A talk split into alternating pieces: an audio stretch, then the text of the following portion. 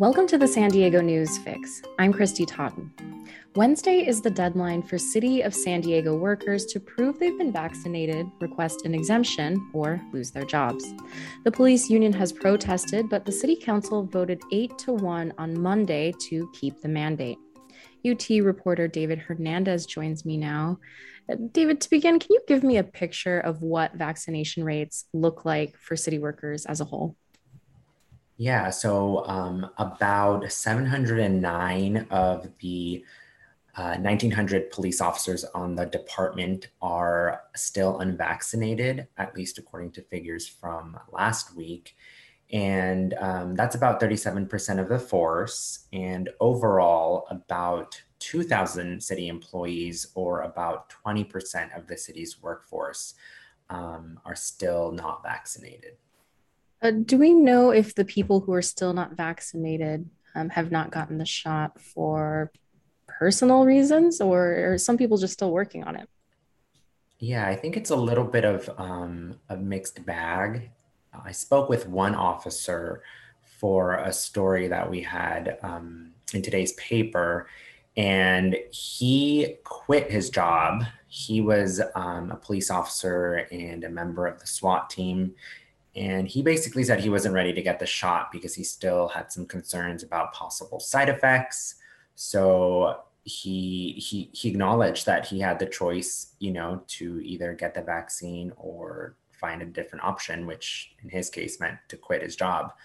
Um, he said it wasn't um, the end of his career as he imagined it, and that it wasn't necessarily the best financial decision, but he uh, thought it came down to, um, in many ways, um, morals, and he felt like this was um, an infringement of his constitutional rights and, and rights to choose what to do. So I think that um, he, there are other officers who feel that way, and he touched on that as well.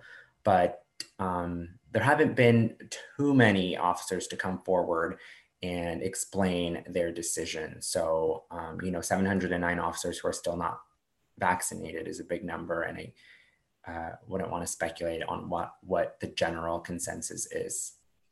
Okay, but of the six unions that represent city workers, the police union was the only group that did not agree to the requirements. What did they say their concerns were? Yeah, so um, and just to be clear, the uh, police officers are uh, make up the, the the majority of employees who are not vaccinated. Um, the police union has pushed back from the very beginning, ever since the city announced the mandate in late August. And their main uh, push was for a testing alternative. They wanted the city to give employees the option to get tested regularly instead of getting vaccinated. They also made other requests. Um, so, for example, they wanted the city to consider progressive discipline instead of moving forward with termination from the very beginning. So, for example, um, that could look like um, being written up or getting uh, a warning.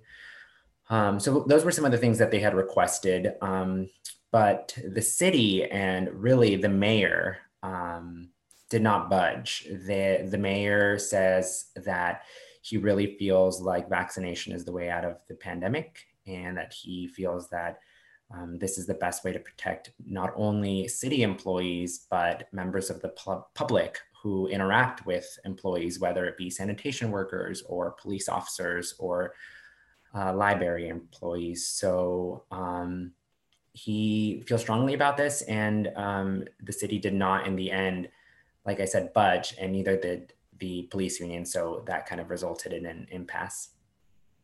You know, as we noted, the the vote today, uh, the city council did vote to move forward with the mandate, but one council member, Chris Cate, uh, did dissent. What did he have to say? So he acknowledged that he's vaccinated and that he is uh, pretty happy with that. He called it a blessing, um, but he he added that he feels like it should be a personal choice whether to get vaccinated or not. Um, and then he he went on to share some of his concerns. He said he believes police officers and um, dispatchers, sanitation workers could walk off out of the job, and Um, he thinks that's a problematic possibility. So he mostly kind of hinged on that.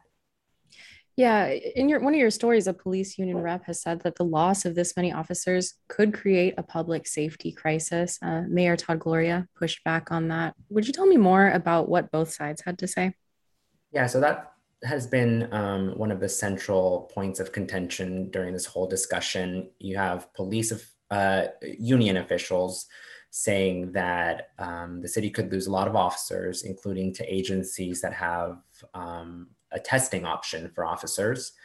Um, and that uh, that would be a big loss because the city for years has worked to fill vacancies on the police force. So um, they have pushed that uh, concern as part of their na- narrative. Um, the mayor asked that he is planning to do if officers do leave the department, has said um, through his office that he and the city are working on contingency plans essentially. Um, so they are kind of working on different scenarios where they might have to shuffle around assignments to put more officers on patrol. Um, so generally speaking, um, contingency plans sometimes call for detectives who are not out on patrol to now be out and about. So that's one possibility. Although to be clear, the city hasn't specified their the details of their contingency plans too much. Um, and you know it goes not just for the police department but other city departments are looking at that as well so the chief operating officer today for example noted that um, for libraries and other parks and rec facilities um, they might have to look at plans to change their hours of operations um, depending on how many employees, if any, they lose. Those are kind of the, the, the two sides. You have the union saying, you know, we could lose a lot of officers, and then the city saying we're we're working on plans should that happen. And uh, the mayor's office also points out that um, they've tried to make um, uh, wages and benefits a priority, and they note that several recruits have gone through the academy. So um, they point to that as an example of the department being able to attract new hires despite the looming mandate.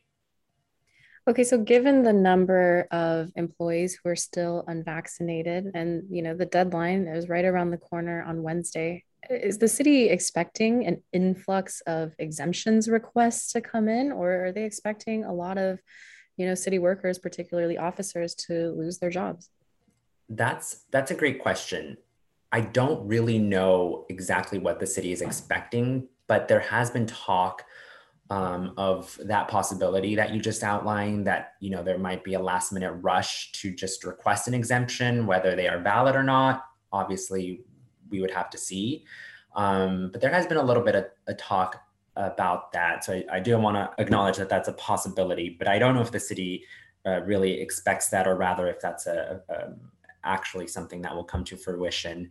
Um, as for any employees who come Wednesday have not shown proof of vaccination or requested an exemption, um, they will get a letter that outlines their options um, and notifying that they have to comply in the next 30 days. So they will be given that window to comply. Um, after that, the city will be moving forward with um, plans to terminate any employees who are not in compliance. David Hernandez, public safety reporter at the UT, will be watching your coverage. Thank you. Thank you.